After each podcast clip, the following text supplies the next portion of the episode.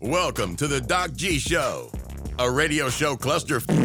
Without further ado, critics have said he has the face for radio and a voice for silent films. Your host, Ben Doc G Gordon.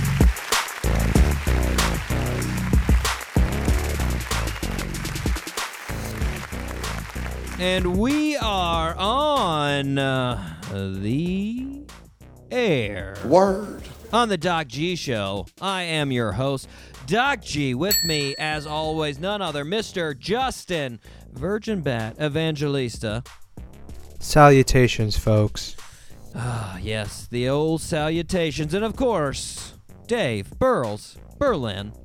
Hey, folks. Hope this hour is more entertaining than your past Super Bowl experience this year. Ooh. Probably won't be, but you know, Nope. don't. I, I just we'll set the bar low. We'll set Yeah. the bar low. Uh, Lowered expectations. But but I will set the bar high for our guest. We do have a fantastic guest uh, lined up, super talented, Miss Kim Lenz. Very excited to talk to her. Uh, she's got her new album coming out, uh, Slowly Speeding. It is coming out on the 22nd. Can't wait. Jackpot. But guys, we do. You brought it up, Dave. We we need to get something. We need to talk about something. I, I don't know if we can let it out in the public. So it oh wow. Word. it makes sense to talk about on our show since nobody listens to it.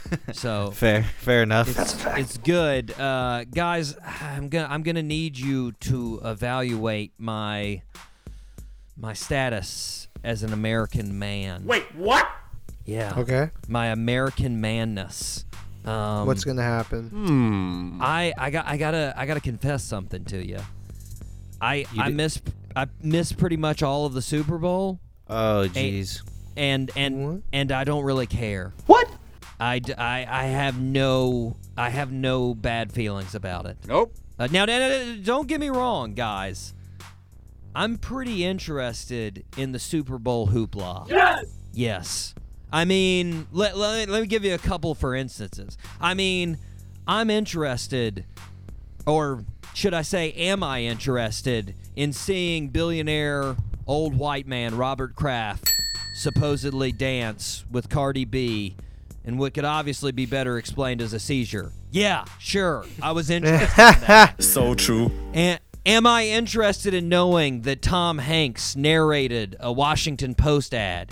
Yes. Tom Hanks, he's right up there with Paul Rudd for likability. Of course I'm interested in Nice. that. Definitely. Yeah. Am I interested in like I don't know how many news outlets. I'm going to say like 34 predicting that Tony Romo is some kind of magical soothsayer that's going to predict every single play. Yeah, sure. Yes! And does Tony Romo s- coincidentally look a lot like Paul Rudd? Yeah, he does. he does. That's right. Am I interested in knowing about the stupid Super Bowl prop bets that people bet around the Super Bowl game? Like one of my personal faves. What will happen to the price of Bitcoin during the game? Wait, what? Oh wow. Am I interested in knowing about why Tom Brady won his 67th Super Bowl at the age of 234? Sure, add it on. Why not? I don't care. Am I interested to know that apparently thousands of strippers Wait, what? swarmed Atlanta in hopes of making extra money off of Super Bowl tourists during Super Bowl oh. weekend? Yeah, sure, that sounds cool too. Let's throw that on the boat. Am I interested in knowing that last year's refs made about an average of 40,000 to work the Super Bowl? Wait, what? Yeah, that's right, 40,000. Just each person, 40,000. Sure, that seems like a pretty cool way of making $12,000 until you make a call like the one in the NFC Championship game. Then you probably don't want to take 12,000 for it, I'm guessing. Nope. Probably ruined your weekend. Wonder what that guy's up to. The guy with the pass interference, I'm guessing hasn't had that great of a weekend. Uh Am I interested that the website The Verge made an article letting you know at what times you would be able to listen to the Super Bowl on delay at different planets of the solar system? Word. What? No, I'm not interested about that one. That one's pretty dumb. I get it. I get so it. weird. Planets are far away. I understand this. But regardless, I'm glad. regardless, fellas, the point is, I don't actually really care about those two teams. I realize that. Nope. I'm not really that interested. I mean, the Patriots have been there 400 games in a row.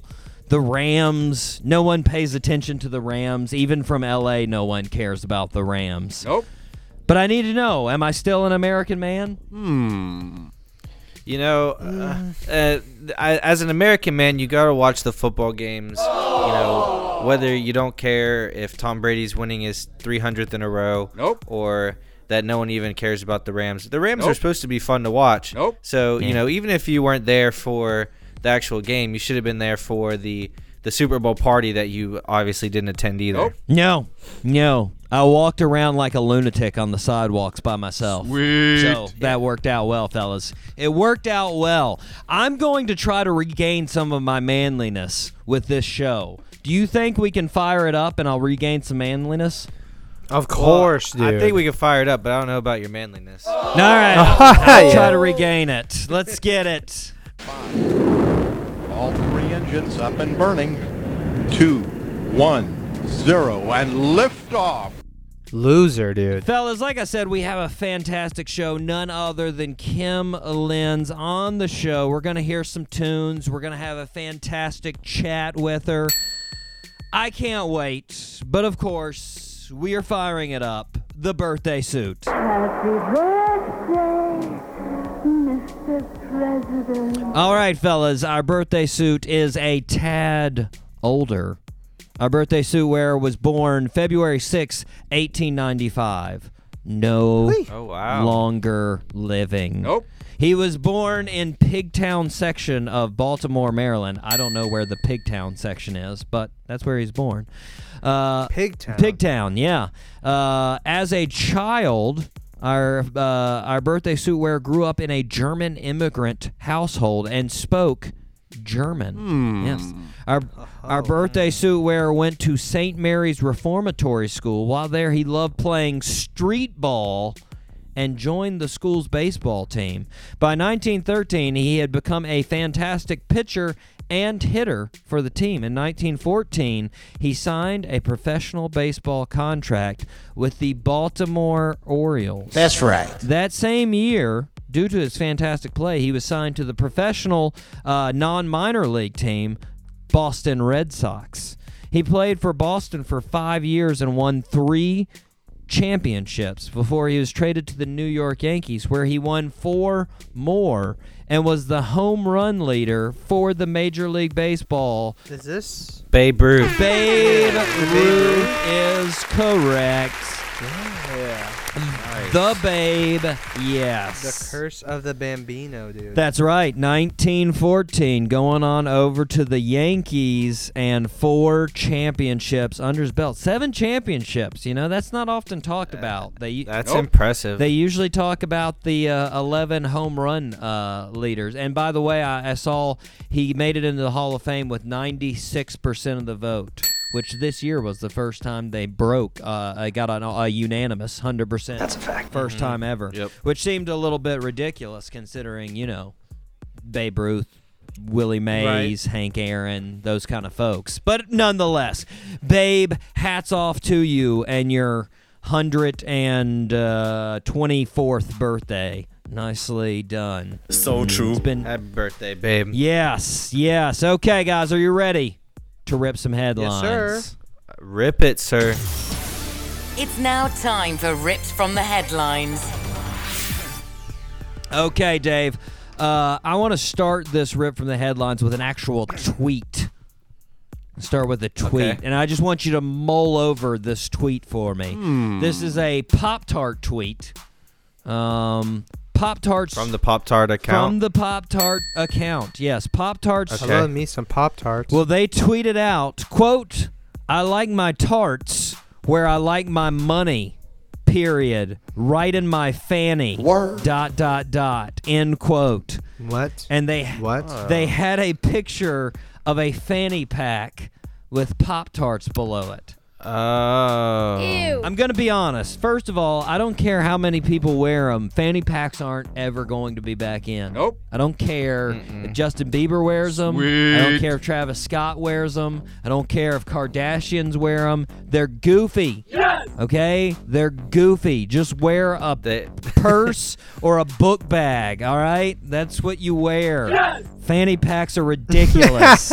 yeah, I, I won a fanny pack as a uh, white elephant gift this Christmas. Ugh. And it's the one with with like the beer belly with the belly button. oh man. Oh, nice. Yeah, I don't I don't know what I'm gonna At wear least it it's to a yet. funny gift. but I but I have it. I'm gonna be honest. I would like neither my tarts nor my money in my fanny. Nope. Neither one. what? Neither ones. Justin, we've got a follow. Up. Yo.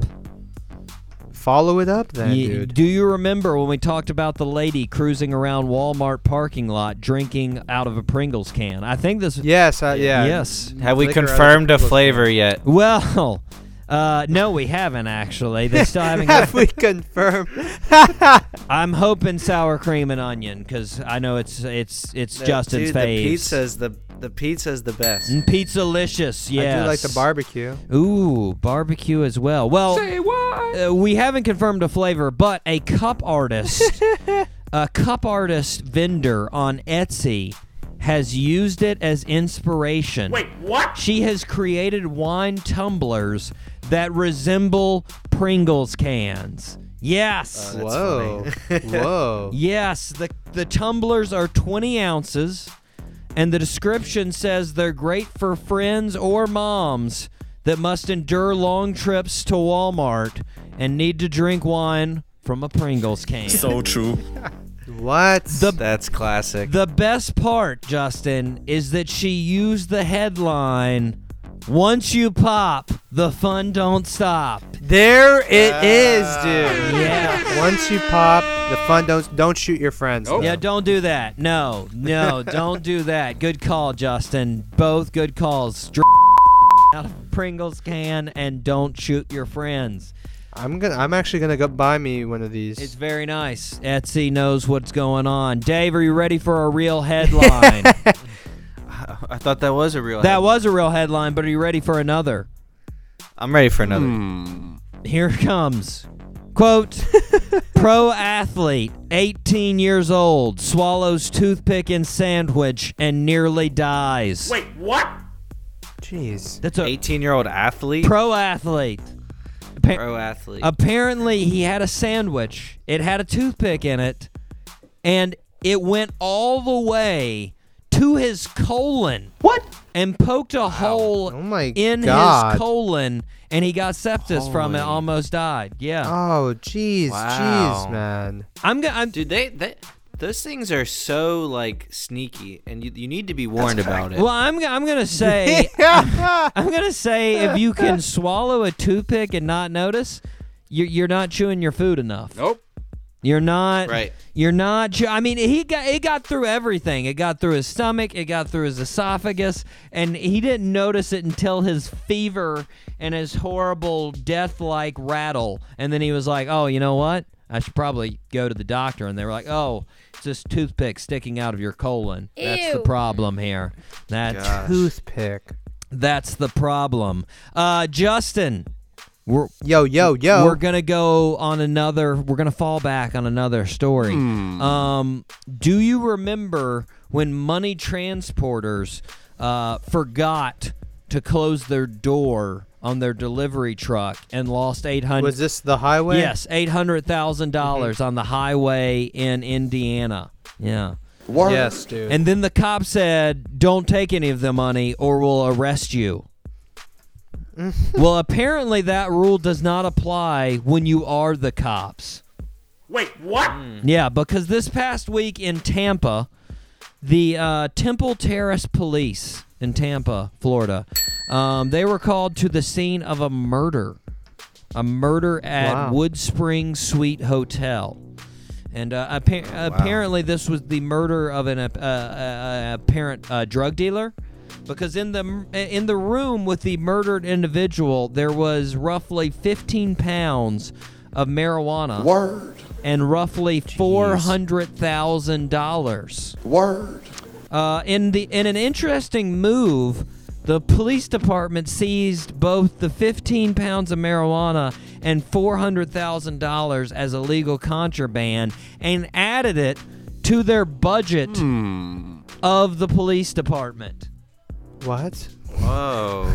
and, and apparently that's a legal that's a legal move for police departments if they seize it It's as a, Wow. illegal- It's legal to do that? apparently as as if it's considered illegal contraband and it is money they can just acquire it yeah just just Wow. Crazy. i'm gonna be honest that doesn't seem very uh, fair i mean No. I don't get to No. keep twenty dollars that I find on the sidewalk from a doofus who forgot to close the door on the truck, Doofus.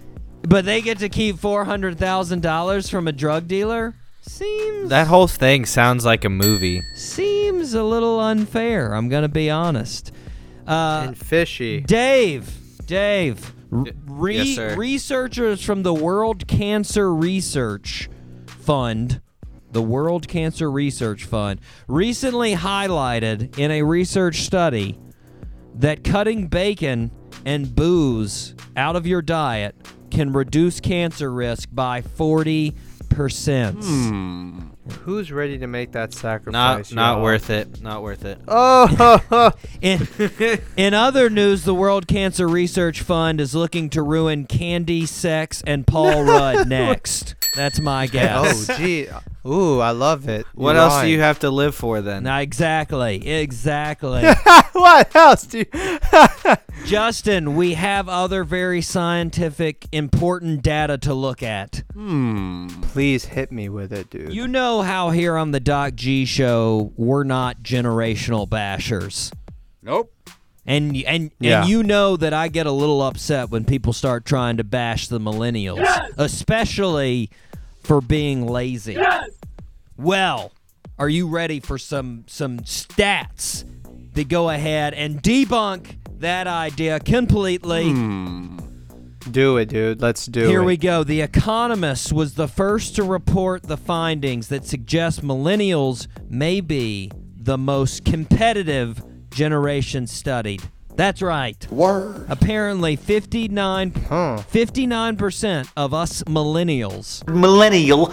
claim that competition is what gets us up in the morning. 59% competitiveness Wow. gets us up in the morning. Whereas they found Wow, only Darwin. 50% of baby boomers feel the same way. Yeah, that's right. That's right. We feel the need to wake up and compete to have the best selfie better than anyone else. You better believe I'm going to do it. Compete on the highest level. Go millennials. So true. Go millennials. Dave, we Yeah. we've talked about the hassles of dealing with boy scouts on this show. Right? We have. Right. We have. Whether it's popcorn or coupon cards that I totally bought and you guys know that I totally bought. Yep. We've also dealt uh, dealt with stories. Very questionable, though. We've also dealt uh, with stories about things you shouldn't shoot in this world. Am I right? Mm-hmm. Yes. Well, sadly, this story combines the Oh. two. Yeah. Oh, that that took an unexpected turn. So a, tw- What's going on here? a 12 year old Boy Scout um, thought he would help his local town. His local town being Allentown, Pennsylvania. Uh, in Allentown, Pennsylvania community, they were having a food drive. The Boy Scouts having a food drive. That's a nice thing, right? right. They were putting up flyers around the community and they were putting them in the handles of everyone's house, in the door handle of their doors. Um, a little annoying, but hey, it's for a good cause, right? Right. Exactly. While doing this, one of the houses that he went to was the captain of the firefighters. Yeah, the captain of the fire department, James Kutz's house. James Kutz's. James Kutz, K U T Z. He was sitting at his house with his wife.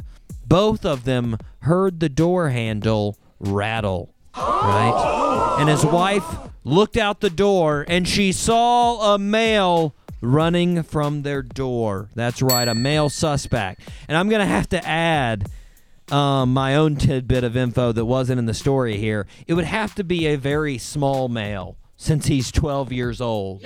Um, a very small male, or either just extremely large for his age. Nonetheless, when she turned back with her husband and told him that there was a male suspect running from the house, they looked out the door and saw him running down the street. Wait, what? Well, that didn't stop James. He was pretty upset about this supposed break in that he thought was going on in his house. Apparently, he didn't leave from the door Nope. because he would have also seen the flyer for the fu- uh, food drive and been like, oh, that's what they were putting here. Apparently, that didn't happen because James walked out of his house, ran down the street, and yelled at him from the street for the kid to get down on the ground. Jeez. And of course, the kid looked back at James and noticed that Mr. Kutz had a gun pointed at him. What? And so, Jeez, of dude. course, the uh, Boy uh, Scout complied because he didn't want to get shot. So true. Um, so he got down on the ground, and that's when the boy's father, who was sitting in the car waiting for his son to come back from the houses in the area, noticed that there was a man pointing a gun at his son on the ground, and he got out of the car and said, "Hey, wha- wha- wha- wha- "What's going on here? What's please don't shoot my kid."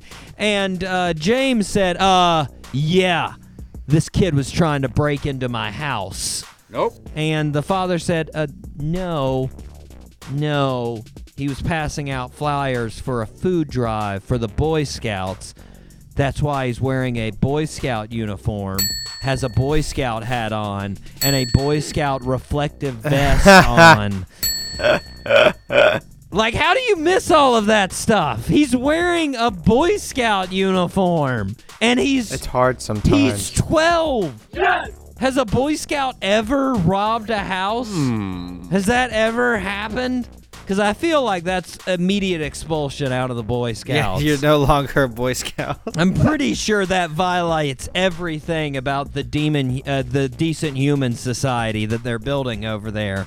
Uh, anyways, luckily Mr. Kutz did not shoot the Boy Scout.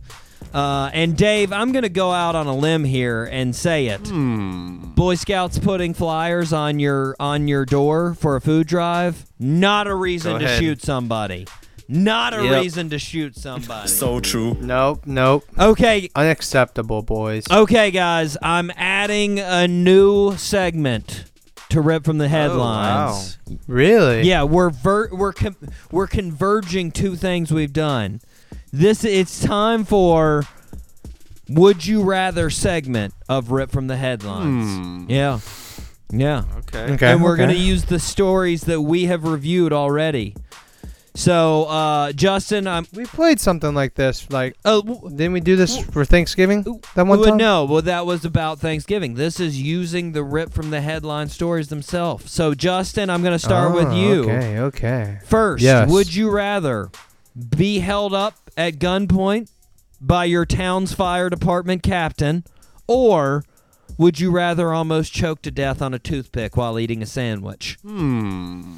I don't know, man. That guy got sepsis with a toothpick. I'm, if I'm just being held up, I'll be cooperative. You don't. You know, I I- don't know. You don't know how he. I, I mean, you're you're banking that your town fire department captain is not racist. He could be racist. I, uh, you don't know. I'm just saying. We don't know. I'll take this the is over. on- hypothetical. I'll just. I, I'll go first. I'll go with the first one. I'm hoping that he is an open and loves that you are Filipino and knows and respects you your heritage. You put me in this situation. You put me in this situation. That's Doc. true. That's So true. true. You're gonna take it though. Damn I you. like it. I like it. You're gonna take it. You're not worried about the sandwich and the seps, or you are worried about the uh, sandwich and the sepsis. I understand.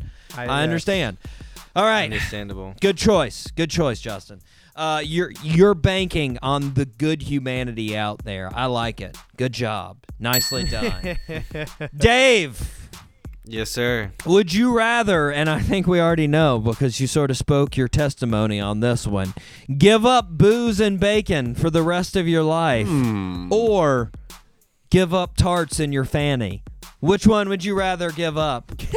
Dude, the, the tarts are out of the fanny. There we go. I figured. I thought we could figure that one out. This has been Would You Rather ripped from the Headlines and nice. Rip from the Headlines. Very nice, guys. Guys, we are going to take a break. We are going to hear some classics from Miss Kim Lenz right now. We're going to hear Tumble and Fall and Follow Me right here on The Doc G Show. I'm on the fire.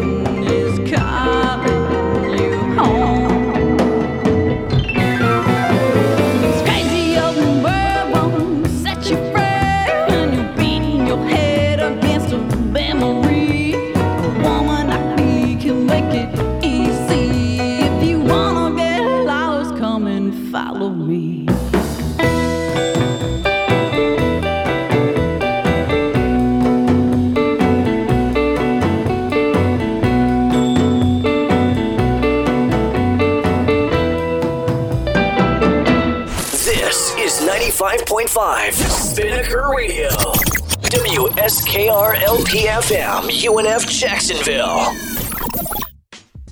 And we are back right here on the Doc G Show. That was Kim Lenz with Follow Me and Tumble and Fall. You're listening to Spinnaker Radio, WSKR LP 95 FM in Jacksonville, Florida. Justin. Hmm. Follow these words. Listen to the podcast. Check it out. It's free. It's free for everyone. You can listen to it. Your mom can listen to it. Your dad can listen to it. Maybe you might have to set it up for them, but listen to it. Wherever the podcast is available. Dave. Guys, have mom and dad just go to www.docgshow.com. That's and right. just- and you can get to it from there. One click, right there. That's a fact. One click. You don't even have to have a sound count, a SoundCloud account, Apple account, nothing. You can get it right It's there. It's free. Boom. Guys, it's time to shout some folks out. Where are we going now? First off, got a shout out to my folks above the border, Bolton, Canada. Yes. Wow, Bolton, Canada, huh? That's right. That's right. I'm pretty excited about it. We like to dominate those Maple Leaf folks. They like to be dominated in their ears by the Doc G show. That's what they like to Okay. do.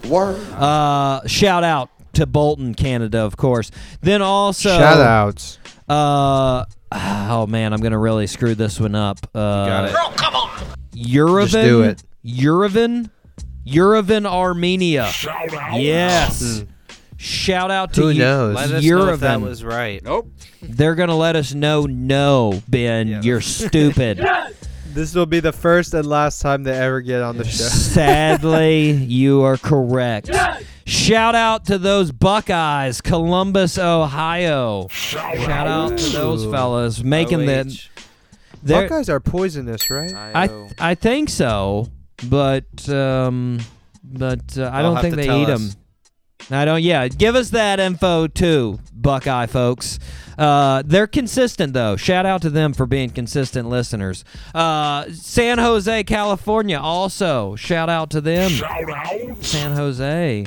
Yes. Here's a here's the, I think this one I should have saved this one for last, but I didn't. like this one a lot. Jakarta, Indonesia. Yes. Ho ho. Yeah, shout out to those Indonesia folks. Love it. Love it. Also, shout out to Richmond, Virginia. Richmond, Virginia, the cap the capital city of Virginia. Yes, indeed. Shout out to Casey Webb. I hope it was Casey listening to his show maybe. New York, New York. Yes, Shout out to Casey. Or New York. Yes. Yes, Trevor? shout both. No doubt both would be the answer for that one. Uh, shout out lastly to Kansas City, Missouri. Indeed. Ooh. Okay.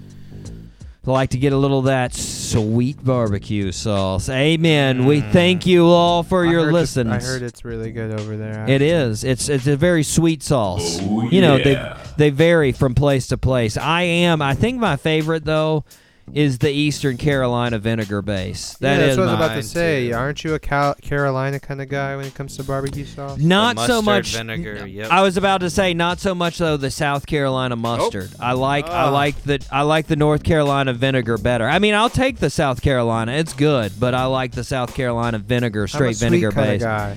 And I also like a good Memphis rub. I'm a very big Oh, fan of the Memphis rub, okay. Memphis dry rub. Guys, are you ready for the second birthday suit? I'm hungry. I'm hungry, man. I am so hungry now. Great minds think alike, gentlemen. Great minds All right. think alike. But we'll, we'll do the birthday suit. Here we go. This this one uh, I'm gonna lean on Justin. It's in the musical category. Think That's okay. Think a little bit more classical music here. Not classical Oh, style, but classic rock. Anyways, Ah. born born on February 6, 1962 in Lafayette, Indiana. Our birthday suit's parents were separated when he was 2 years old. Our birthday suit wearer found solace in the church choir. He started singing in the church choir at 5 and sang all the way throughout childhood into high school. But at the end of high school, our birthday suit wearer lost his way, became a little bit of a delinquent, and was arrested uh-huh. 20 times. Yeah. Jesus. After being sort of known as the town delinquent in Lafayette, he left, moved to L.A. in 1982. That's right. and he was in a band called Axel. But after several years, quit the band and started in another band called L.A. Roses. Eventually, this would merge with another band, and it would be called Guns N' Roses. Our birthday suit singer, our birthday suit uh, wearer, was the lead singer of this Oh. band. It's it's Axl Rose. Axl William Rose is correct. There you go. Those are the only two I know, man. Slash and Axl Rose. Axl and Slash, the original members, would that, be is that bad? no, no, no. Uh, I mean, no offense to Duff, Steve, and Izzy, but they're a little less um uh, known than Axl and Slash. Yes, Axl being the lead singer, Slash being the lead guitarist, Izzy being the rhythm guitarist, Steve Stradlin being the drummer, and or Izzy Stradlin being the rhythm guitarist, and Steve being the drummer. Yes. Yeah. That's a fact. Yeah, they had a lot of change ups as they went through the years. Obviously, their first album, Appetite for Destruction, the most popular with jams like Sweet Child O' Mine, Welcome to the Jungle, uh, just classics, Paradise City. So true. Such an awesome album. Such an awesome band. And then they had the Use Your Illusion albums, GNR Lies, and then they broke up in 94. And uh, then Axl came back. He got a little weird. He had he had corn Yeah. he had cornrows, and it looked like he had a lot of plastic surgery. Um, but he's back doing his thing. He's back doing his thing. They had it's his birthday, you know. Let him be. Yeah, him. come on. he can do what he wants. He can do what he wants, man. He can do what he wants. They had a your huge birthday. They had a huge tour with AC/DC. It was giant. He actually injured his uh, leg a little bit, and he had to sit in a throne to sing some of the uh, some of the uh, concerts. But he did it. Wow. Yeah, it was impressive. It was impressive. Uh, gentlemen, I think we all recall. Justin, I'll ask you specifically. I think you recall what happened uh, a couple months after I started the segment, uh, Why Weddings Suck. Hmm. Um, Yes. Um. Got some backlash on it, and then you started a new segment. That's right. That is correct. Our mojo went down as a whole. The mojo of the show was brought down, and I had to bring it back up. And of course, I'm not getting rid of Why Weddings Suck. We may have that segment next week, gentlemen. We're going to have another segment, though. It's called Things That Don't Suck. Yes. Give it to me. Things that don't suck. A list of consisting of Paul Rudd and whatever the doc wants to say now. Gentlemen, we have two items that don't suck. Yes, two items that don't suck. Which one do you want first? The one about an 86 year old woman or the one about Florida Energy? Hmm. Let's do the lady. Okay, let's go with 86 year old woman. Uh, gentlemen, a story was released last week that an 86 year old woman, she's she's proved, man, losing weight. It's all it's all about tenacity, man. It's all about tenacity, and it's all about getting that diet and exercise right. You don't need That's right. Expensive gear. You don't need a gym membership. You don't need all that. You just got to get your mind right. Jessica Slaughter, who is 86 years old. Last name. Yeah, yeah. Over the past decade, she has lost 120 pounds. what? By getting her What? by getting her diet right and by walking around her one bedroom apartment. Yeah. Oh my God! Really? Yeah, yeah. She has basically been uh she's borderline obese since she was in elementary school and it just got sort of worse and worse her whole life. And uh, in her 70s, she was uh, she was diagnosed as pre-diabetic and they said it's only going to get worse from here. And she was like, "Man, I got to do something. I got to make a change." So true. And so she cut meat, dairy, and alcohol out of her diet. And she Wow. and she started walking laps around her apartment. Yeah. Good for her, dude. Her daily impressive. walks her daily walks only take about 25 minutes. She may do uh, she may do two may do two two a day, right? But she does it every single day, and she went from a uh, waist size of 22, uh, uh, a size 22 waistband to a size four. Yeah. Wow. What? Yeah, and she's hoping, man. She's hoping. She said she put her transformation out there. She wants it to inspire other people to take those same changes. Good for things her. that things that don't suck, fellas. Jesse That does Slaughter not suck. getting it, getting it That's done, pretty awesome. Getting it Did done, she ever man. walk outside her apartment? I know. Apparently, apparently not, man. Apparently not. She's from St. Louis, Missouri. Maybe, maybe she's in like a bad uh, neighborhood or something. Maybe, Who knows? Maybe Who she- knows? maybe Let's she- not assume. maybe she just really likes her her apartment. Maybe it's a really nice Maybe. apartment. Who knows? Who Good kno- for you though, Miss Slaughter. Yeah, man. Definitely things that don't suck, though. Definitely. Here's another one, guys. Uh, Florida. Florida is set to become one of the leaders in renewable energy. Yeah. Yeah. Yeah. One, one of the Florida companies, uh, Florida Power and Light, FPL, which uh, Jacksonville doesn't really get much of. Uh, we're, we're, we're not really uh, under their uh, panel, but they have announced a groundbreaking 30 by 30 plan. By 2030, they have uh, dedicated 30 million solar panels. Jeez. That's right. You know what? It's it, this is funny because you know how I told you guys I drove down to Miami last yeah, week. yeah. When I was driving, I forgot where where uh, exactly it was, but uh, when I was looking da- uh, off the side of I-95, huge field full of like just solar panels, man. Like it went on for at least two minutes driving. Yeah, it was, man. It was ridiculous. Yeah. it's pretty awesome. It's supposed to reduce their reliance on foreign oil by 99.6%. That's right. Ninety nine. 99%, man. Uh, Almost hundred, dude. and uh, Florida Power and Light already some of the world's largest producers of renewable energy, both wind and sun. Yeah. Yeah. So they're they're getting it done, man. Getting it done. And not only that, but that reduces the price to consumers. Yeah. The price goes down for consumers too when they take use renewable energy. Things that don't suck, gentlemen. Two Definitely doesn't things. suck. There we go. Let's let's lessen the carbon footprint on this world. Positivity. You know what else is positive, guys? Yeah, you're. Oh. What? No. I don't know. I don't know. Wow. no. Just I don't even know where that Talking- came Talking to Kim Lenz. That's what's positive. Jeez. I don't know. I was just trying to think of something. Guys, we're going to take a quick break and we will be right back with Kim Lenz.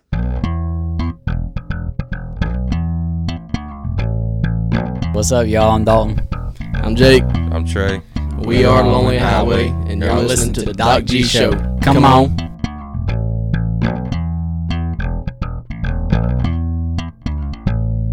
Welcome back to the Doc G Show, everybody. As I said before, we are very lucky to have Miss Kim Lenz with us today. Kim, how are you doing? I'm doing great. Thanks for having me. Yes, yes. Now you got you got some big things coming up. Very exciting. You've got Slowly Speeding, the album coming out uh, February twenty second. Yeah. Very exciting. But before before we get there, I was like, I like to take the listeners back. You've been in the game, the musical game, for some twenty odd years. I, wa- I want I want the listeners to get the whole story. yeah, I Um, started out when I was like five. Yes, exactly, exactly, Exactly. listeners. Twenty-five years old. That's how. uh, with most singers and musicians I've had on the show, there was a uh, there was an idol musician, somebody that just hit them in the chest and say to has made them say, you know, wow, I've got to do that. That's what I want to do. Um, was there a specific musician that you can remember back in you know the younger days that made you say, yeah, I, I want to try that out. I've got to do that. Well, um, I was really in love with all kinds of music when I was young, like Mhm. whatever I could listen to, and I was always fascinated with picking sounds apart out of you know sticking my head up on a speaker, even when I was very like four years old. Mm-hmm. But uh, as far as knowing that I wanted to make music, it came a little bit later in life for me than some people. I think I was around 20, Mm-hmm. and I was living in LA, and there was a uh, kind of a roots.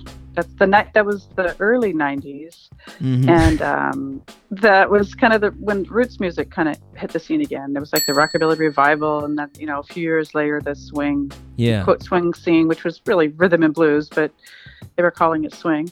And uh, so it's like I would say, I would, if I had to pick a band, it would be Big Sandy and the Flyrights, Mm-hmm. um, because I saw them live a million times. But there was Jump with Joey, and there was. Uh, well, Royal Crown Revue was later, and the Paladins were playing all the time. So, I think um, those people.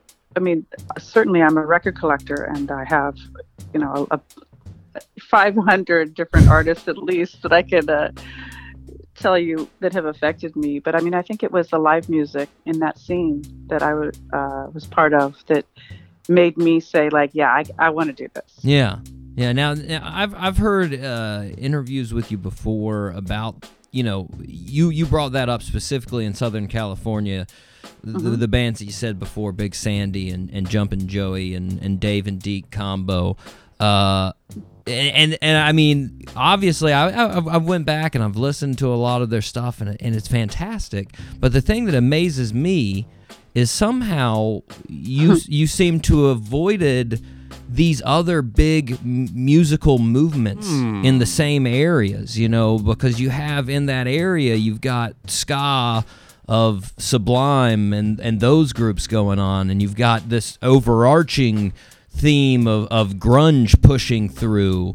And you've got an overarching uh, gangster rap of SoCal, of NWA and Snoop Dogg. Yeah, yeah, yeah. how did you what what made you gravitate towards that roots that jumping blues music Well, I mean, I love, like I said, I listen to and I love all types of music. Mhm. Um, it was really different back then. It was it was very it was a really small group of people, truthfully. Mhm. now you can go to Viva Las Vegas and there's thirty five thousand people there, you know, doing the rockabilly lifestyle. But it Yeah. wasn't the rockabilly lifestyle back then.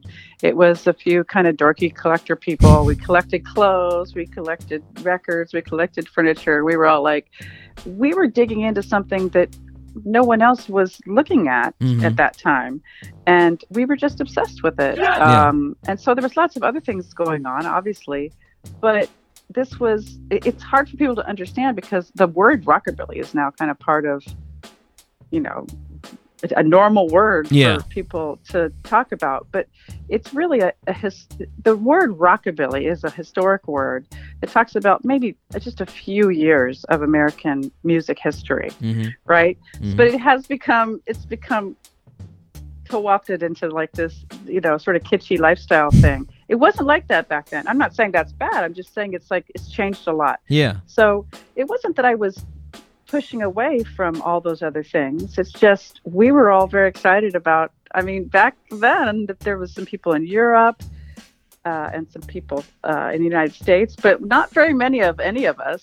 And our goal was like we you know we collected old records and we wanted to like make a record that sounded just like a record you know Mhm. from 1958 or something like that. So um and you know we just were all kind of fanatical about it. And then over time we've all kind of gone off and into different directions. Um for me it was just a continual learning of the the history of American music and just collecting more records and learning about all the different ingredients that make up rockabilly and, and then you know right away after that rock and roll. Yeah. Um, and just I don't know I just love the history of American music.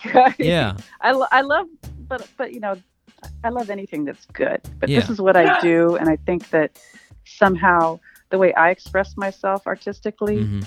you know works with this Yeah. for me yeah I can't see me doing rap Nope. I mean, maybe I should try it but it just doesn't feel, you know, like it would be, you know, It might be like a, it flowing might be right a out of me. tough sell with the mix of rockabilly. I don't know how those would merge, but well, speaking along that line, obviously, you know, rockabilly and, and these roots type Americana music have have really influenced you. Hmm. But do you have a band or maybe musician that you think really influences you that you that people wouldn't see going into your music maybe somebody that's sort of out of that genre that still in, heavily influences you but it, it maybe doesn't go in that category Well, I guess so. Um, definitely, probably one of my very, very favorite artists is Stevie Wonder. Sweet. And while I was making this last record, when I'm making a record and writing it and mixing it and all that, I try not to listen to too many things that are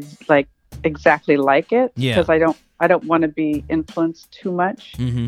Um, so, and I tend to, when it, when it's a whole album, I tend to be one of those people that listens to a whole album on repeat. Or if I get obsessed with a song, I listen to a whole song on Mhm. repeat for like maybe it could be a long time, like could be days, weeks. But this uh, uh, talking book, Stevie Wonder's talking book, Mhm. I just got obsessed with this record for a couple of years. You know, just you, you can just not. It, it just keeps going to a different level. Just Mm-hmm. the way they recorded during that time period, everything is so beautiful, and yes! the his um, phrasing. yeah Uh, I mean, it, it's definitely not anything like rockabilly, but I mean, you can definitely Oh, yeah. feel all of the different aspects of rock and roll going into what he does. And uh, he's he's just amazing. I mean, there's a tons of amazing people, but if you ask about somebody that people would be like, I bet Kim doesn't Yeah. listen to Stevie Wonder and the Talking Book. yeah. That w- that was actually really influential to me on this record. Nice. And especially well everything about it but the way that he sings like he'll kind of do these like "Ah," you know these these vocal things that seem like so throwaway to him. Yeah. You know like you, it sounds like well you know he's just barely trying. Yeah. But like you- have a normal person try to do that you know exactly yeah and, and then you just start realizing when you're listening to other music how influential he was to Oh, yeah. so many people Yeah. uh, so i don't know Definitely, definitely. Well, so after you uh, sort of uh, immersed yourself in that that SoCal uh, music scene, uh, you ended up actually at the University of North Texas. Now, now for listeners out there that don't know, North Texas is a big time music school, but you actually your major was psychology. How mm-hmm. how did you choose psychology? Well, from you know, right when I started in college after high school, I Mhm. thought I was going to be a psychologist. Mhm. I, I I'm very interested in people. Yeah. in fact, I have an interdisciplinary degree. It's Mm. psychology, anthropology, and sociology. So it's all the all the people things. Yeah. Uh, but uh, I I almost was finished, and then I, I worked in the music industry in LA for a few years. and I moved to Texas, hmm and so I went back to finish up my degree Mm. and realized, oh my gosh, there's a music school here. And I thought, oh, this would be fun. I'm going to get a music minor. Yeah. And so I met a lot of people, and that's where I ended up starting my career with those people that I met uh, Yeah. at University of North Texas. Do do you think that that degree even uh, in any way uh, you know outside of the music minor do you think that degree permeates in your music do you do you see it come in sort of that like you said the the evaluation of people in a way do you think that that comes in at any time Um, I, I, I think it would probably be very little, but uh, mostly, no, I mean, you know, you learn music theory and, Yeah. and uh, you know, I took classical guitar and Yeah. this, that, and the other. But um, there was a really great class on the history of American music that actually had a big effect on me and helped me to like find some other avenues to to to go down after that. But um, I think if you're making rock and roll, Mhm. you don't really need a college degree for that. Nope. Um, I just happened to be there, but I think for me, it was I was living in a eh, Denton, Texas, where University of North Texas is, um, a small town, and I had this house because the houses that there were like so cheap. yeah it's like buying a used car, and uh, So I had this big house, and I met all these people in the music school, and they, they were like, "Let's go over to your house and jam." So I think that the degree itself didn't affect my music career, but Just- running into so many musicians and meeting so many wonderful people who are still I'm still friends with, and uh, and starting a musical. Uh, well, my first music group it was called Rocket Rocket. Yeah. There, we played right off campus at the Karma Cafe for about seven people, and there were nine of us. Wait, Yeah. what? Yeah. That's that actually is the moment when I went. I have to do this because I had never performed in other in front of other people. Yeah. Um, so I had I have I I have a strange arc, different arc than other people have because of my very bizarre upbringing. But Yeah. um, but here I am still. Well, I, don't- I don't know if you uh, if you knew this, but Don Henley from the Eagles did somewhat of a, a similar thing. He uh, wow, I just it. he went to North Texas, and he went for English. Um, and and he said he only took one music class, and he didn't. I don't think he fared as well as you because he only took basic music theory and he failed. so so you, in, in a sense, you can say you're better than Don Henley. What? In a sense. yeah. Okay. Right. So well, it's pretty esoteric, and I mean, I think it doesn't hurt to know it, but it's for you know, mm, for rock and roll. It's sort of yeah. you know, Oh doesn't hurt, but it, you can certainly do it Definitely. without it. Definitely. So, uh, you you already mentioned actually, uh, you, you formed this group, Rocket Rocket, uh, with your with your friends, and you performed at a coffee shop, and that was that was it right there. Uh, that sort of formed your your your your passion for the music. Um, from Sweet. from there, you you had your first two albums, uh, Kim Lenz and her Jaguars, and the one and only. Uh, I wanted to ask about. Obviously, when people look back on their first albums, there are a lot of things that they're really happy about, and they they they really like, and they're like, "Oh man, it was fresh, it was new." But can you think of anything from those first two albums that you made that you're sort of glad on this new album of Slowly Speeding that you evolved away from something that's better now that you're just like, man, glad I don't do that anymore. Hmm. That that's better now. Well, it's been a it's definitely been an evolution, and like I was saying when when we first started doing this, we were just trying to make we are just trying to almost like copy the old songs. And mm-hmm. I always liked songwriting, so I never I always had a cover or two, but usually not more than that. Yeah. Um, so I think I wanted to keep it very much in that vein. Mm-hmm. And the first record was recorded live, all live to one track on vintage equipment. So that I wouldn't want to ever do again. It was super fun to Yeah. do it that way, but you don't have a lot of. I didn't really get to choose my vocal performances that I like Yeah. because the whole everybody has you know when you're doing it live, everyone has to nail everything all at the same time. Mm-hmm. Um, you know, I, I think I was more. I I just think I've grown as a songwriter, and and I've you know, uh, rockabilly. The lyrics tend to be almost kind of teenager like lyrics. Yeah. you- basically, and uh, I'm not a teenager. You're in your twenties, obviously. Yeah, Jeez, I'm in we've already been 20s over that.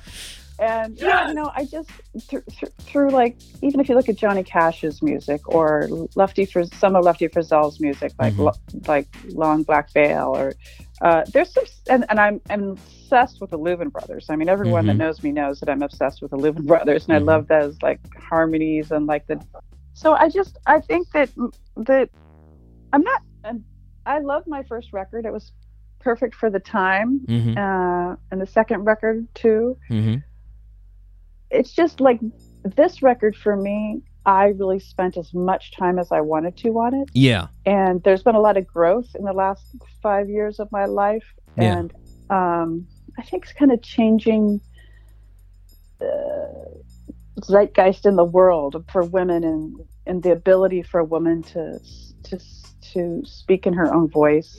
Yeah. And I've been working now. This is my third record where I've recorded all my own vocals myself, Mm. so I can I can choose how I really want to express myself instead of you know relying on somebody else.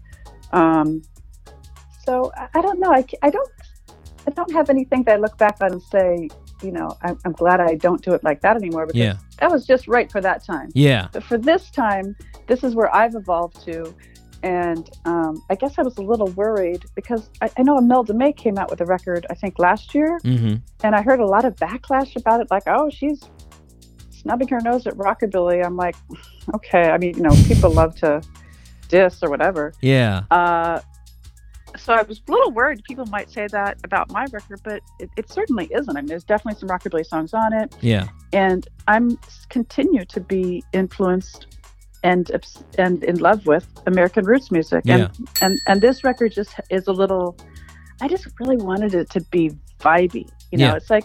For all the people that are into roots music, there's a lot of the yeah da da da da da wah, wah, wah, wah, you know, kind of stuff going on. It's like Yeah. here's here's one to put on when you want to just kind of zone out. I mean, Nice. just to give some some variety. There's more than one thing Yeah. out there in roots music, you know. Yeah. And I don't know a lot of people that are doing anything around like in this vibe right now. Yeah. So Very we'll see. nice. I, yeah.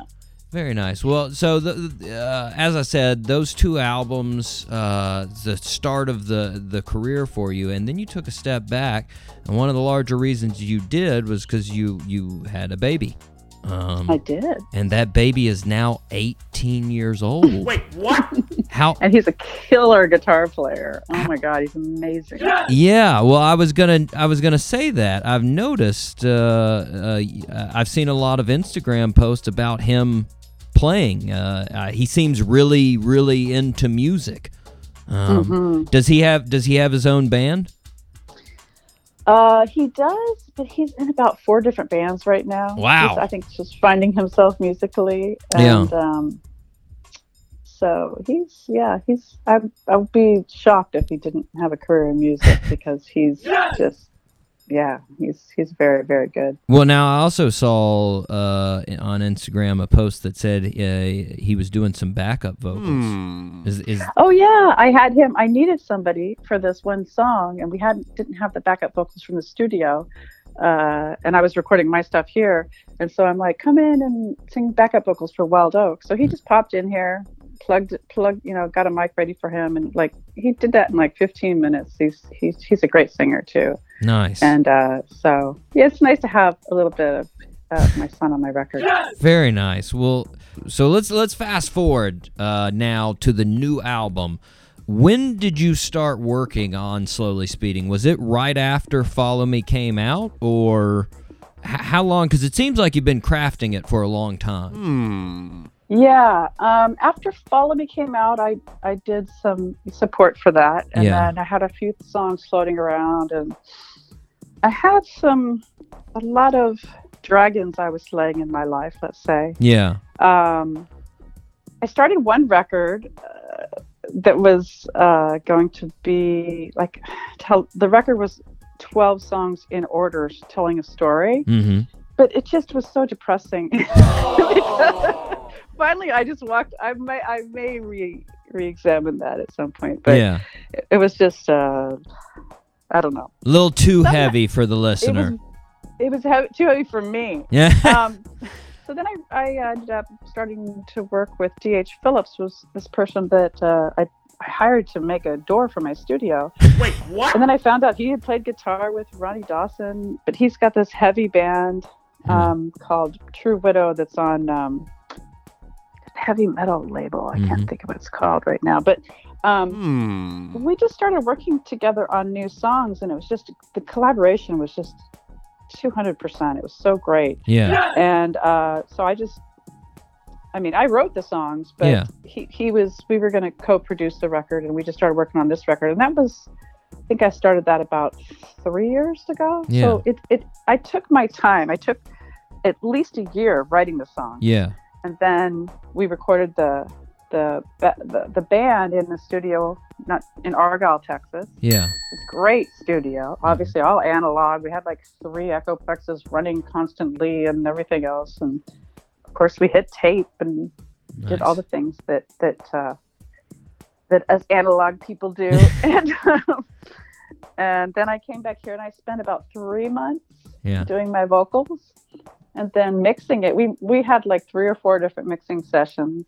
Nice. And then I drove to Denver to master it with uh, Jim Wilson, who's Yeah. like one of the best mastering guys. Mhm. And then the artwork, we spent a lot of time on that. Um, so I, I wanted to get this out like at least a year ago, but you know, I just having as much experience as I've had, You didn't want to there's rush been it. times, yeah, there's been times when I put myself under a timetable, and then I I wish I hadn't later because I'm Yeah. like, man, I wish I would have spent a little bit more time with this one aspect, you know, Yeah. uh, so this record, every step of the way, I feel like I did it how I wanted to do it. Mhm. I didn't uh, compromise.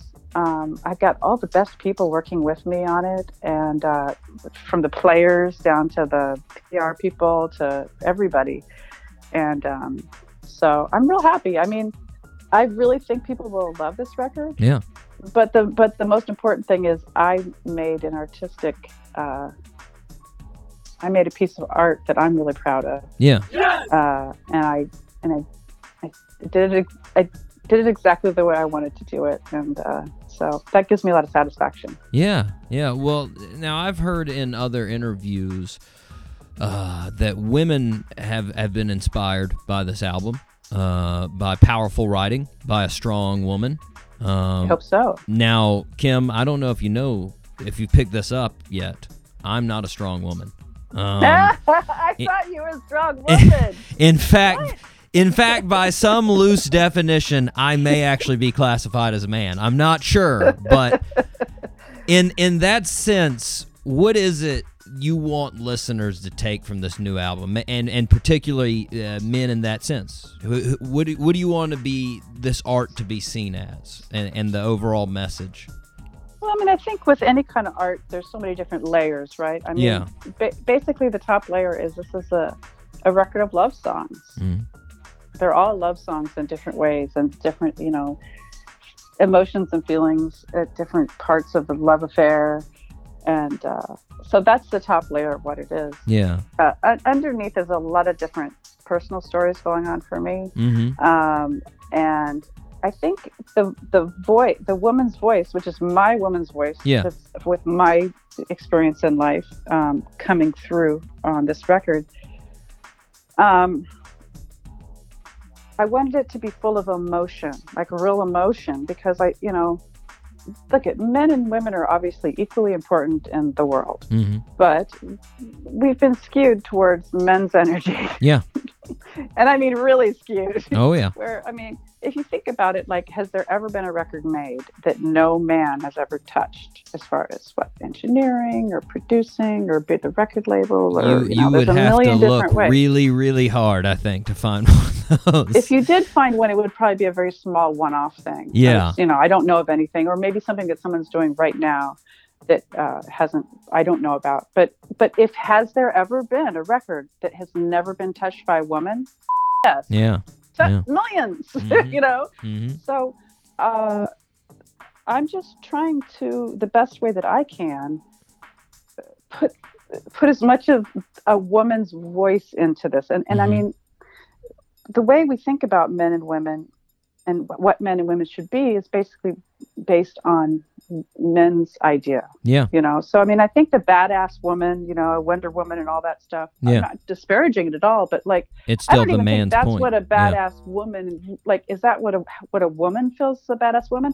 I think we don't even know what we think Yeah. is a badass woman yet because we've been enculturated to be the badass woman that men want us to be. So it's going to take it's going to take like 50 years at least to unwind all this. But Yeah. which is great. We're I think we're on our way. But I mean, for me when I think of a badass woman, I think of a woman who is connected to mother nature Mm-hmm. we, we birth babies Mhm. we're like you know we have strong emotions we don't push mo- emotions aside Yeah. i mean we're taught to in our culture but i think we're the we're the keepers of emotion we're Yeah. the ones that you know we're like the storms the tornadoes you know we are we are mother nature Yeah. and so I wanted to really put a, as much emotion into these songs about love Nice. and and not pull punches on it. Yeah. Um, as I, you know, as I go through my life, I want to feel more emotions, not less. Yeah.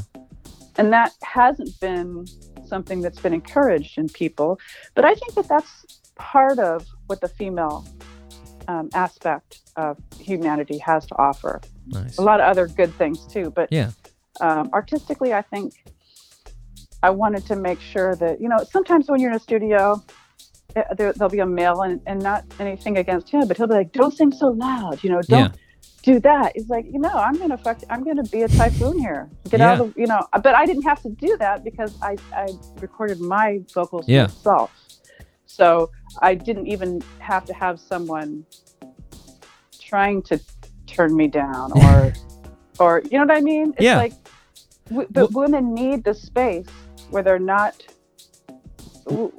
everybody needs that space. Well, in general, But yeah, I th- I think in, in music, you know, we need we Yeah. need more emotion. That's you know that's that's always when I when I tell people you know some of my favorite singers, and you talk about your your your Sam Cookes, and uh, uh, you know I, I love Sam right? because he could he could make you feel every emotion, and he could express all those emotions, and you know the more the better. And like you said, Yeah. we haven't heard that really from a woman's side. We've heard it some, but it's it's been muffled. It's been muffled, like you said, by the opinion uh, of the other gender. So yeah, I, I definitely, Yeah.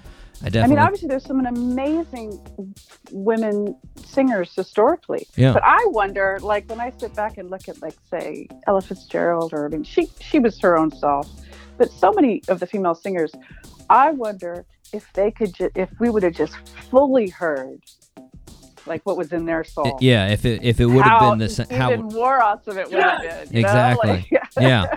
What what would have happened if Aretha Franklin hadn't have been curved the way she was curved by the producers? Oh my Yeah. God! It'd probably blow our ears up, and we would love it. Yeah. we'd, we'd explode into fire and. Be like, It'd be t- be too much to take.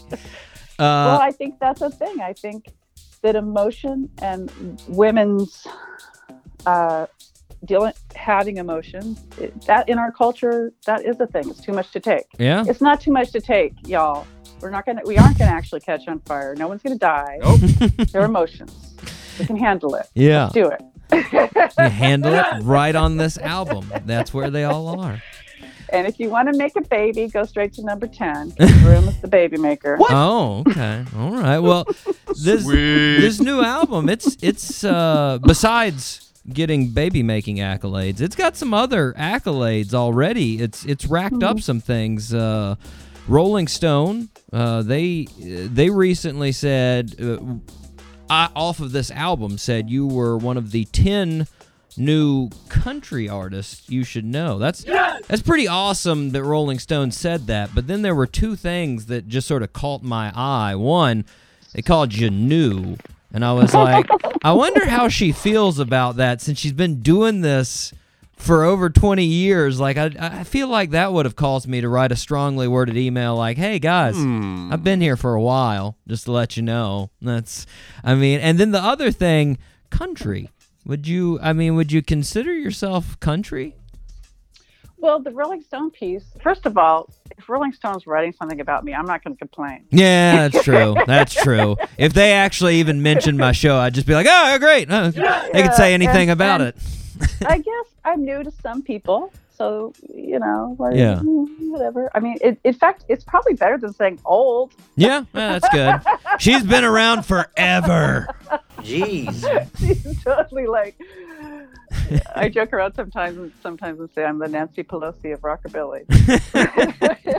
but I, but no, I, I really, you know, I have a lot of respect for her, obviously. Yeah. But um, uh, no, I, I, I was perfectly happy with that. A country. The, the thing is, the song they were looking at was "Slowly Speeding," Yeah. which is kind of the country song on Yeah. the record. They were they were listening to that song, so I'm like, heck. I mean, I didn't really write anything on this record specifically for any genre. I was just writing all the things that I like and bringing in the tones and the sounds and the vibes that are the things that I like. And I listen Yeah. to a lot of old country, a little rhythm and blues, old jazz, old. I, I love uh, gospel music. I mean, Yeah. you know, tons of things.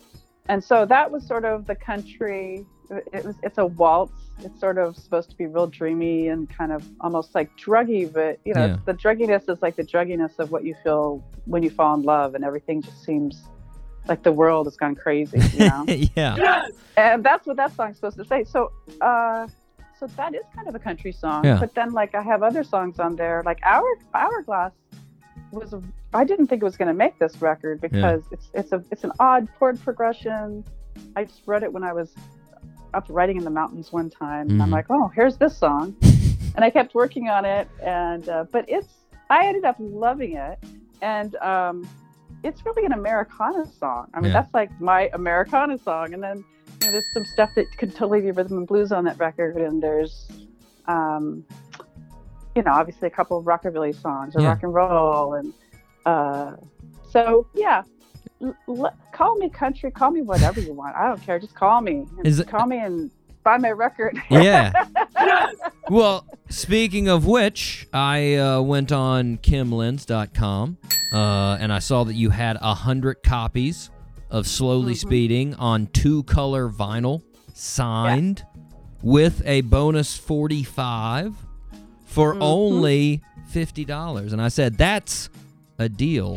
I need to get mine." well, they're almost gone. Well, well, the been a few listeners, the, the listeners need to hurry then, because I already purchased mine. I purchased mine oh. last night, so it's coming. Thank you. It's going to go up in the studio with me right in here. Yes, Aw. very exciting. those color ones are a lot more expensive to print and i just i wanted to i i, I want to do something real limited and then later i'll release i have some just the, the black the regular black vinyl the shrink wrap that's the stuff that's just going to go out to you know the, the distributors and Yeah. everything. Um, and then i have some purple vinyl just plain purple that i'm going to take on the road with me. So Very i just wanted to do some different things. The the cd artwork is is kind of different not the cover but the rest of it from the uh, the LP. So the, all those collectors out there, they're going to want to get all the different pieces.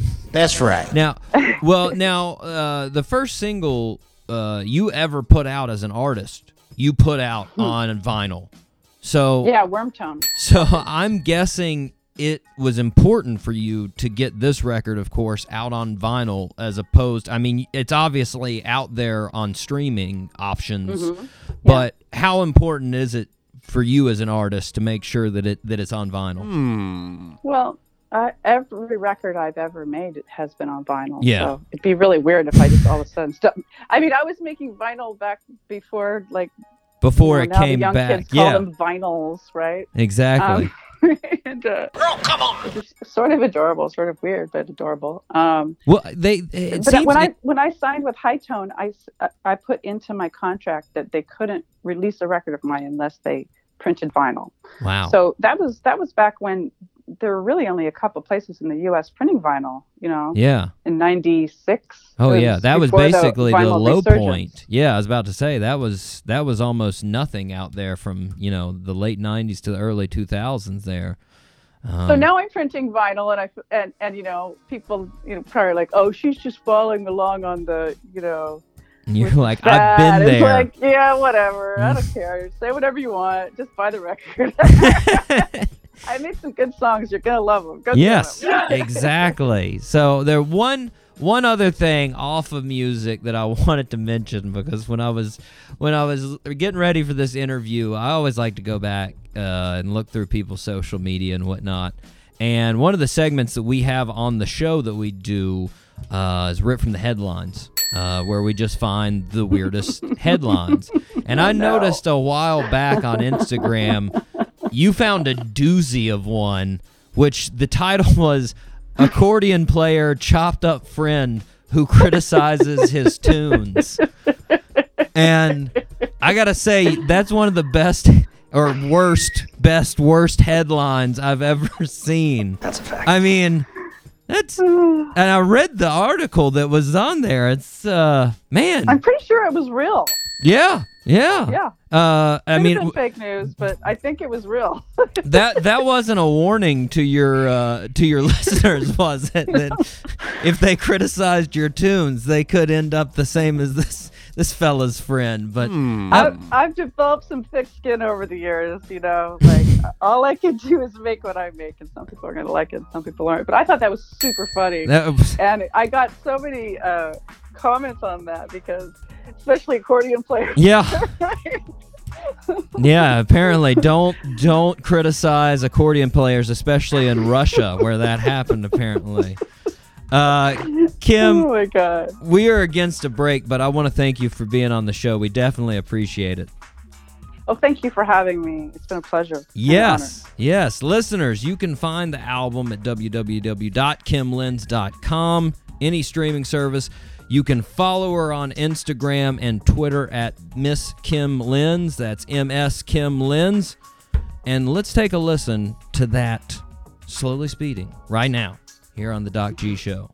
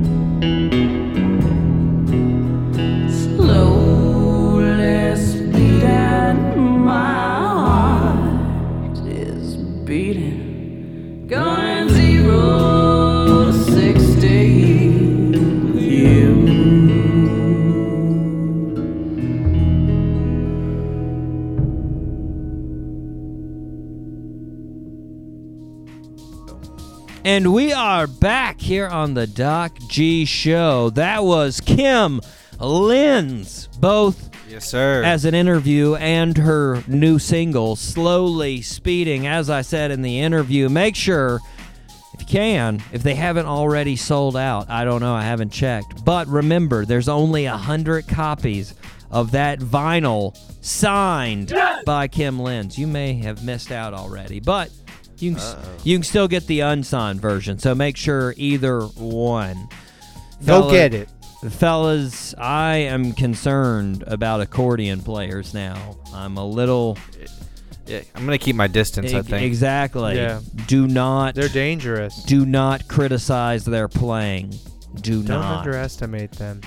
Do not. Nope. I'm just saying. But thanks to Kim Lenz for being on the show. That was fantastic. Thank you very much. Hopefully, she has an ass uh, awesome tour in uh, in Europe.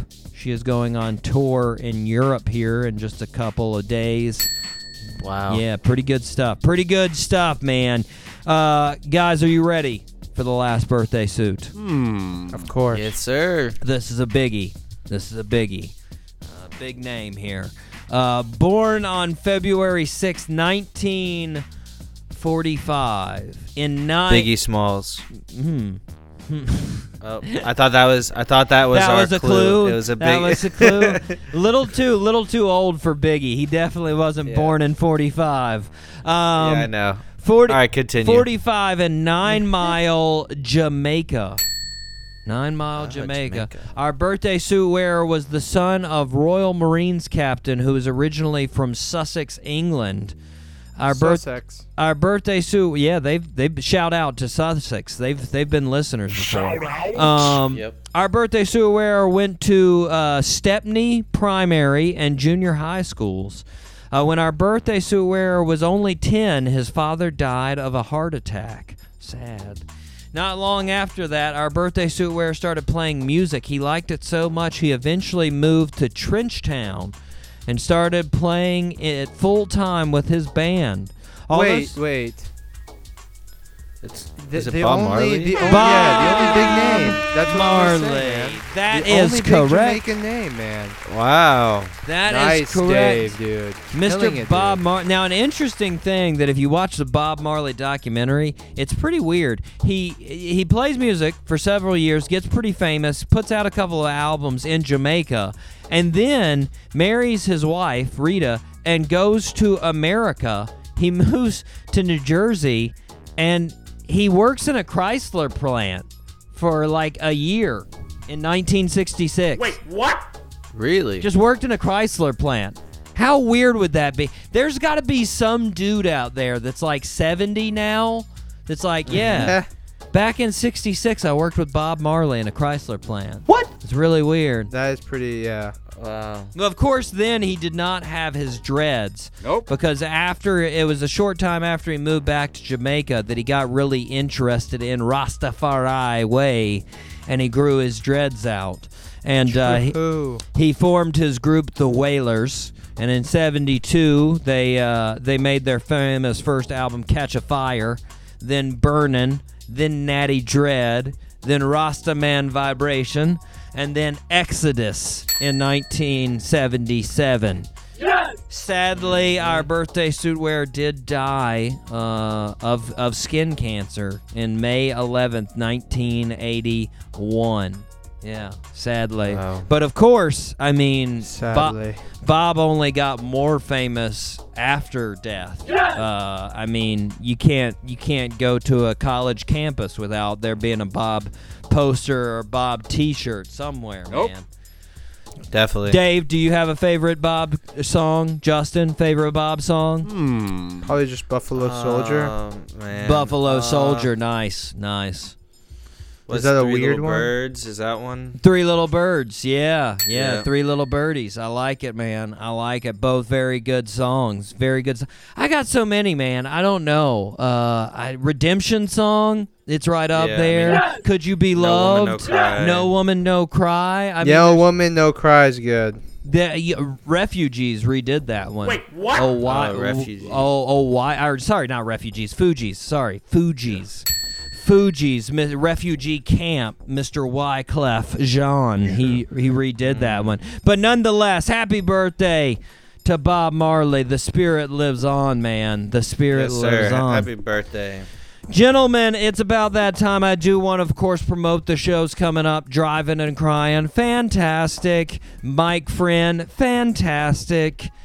None other Hello. than Claude, Fly Till I Die, Alathan, fantastic. Oh, heck yeah. We got a lot to talk about. I mean, we're going to have to talk to him about the Anthony Davis uh, hubbub. We're going to have to talk about the, the unicorn trade. I mean, Yep. got, now we've got this crazy European connection going on down in, in Dallas. Honestly, that looks deadly, man.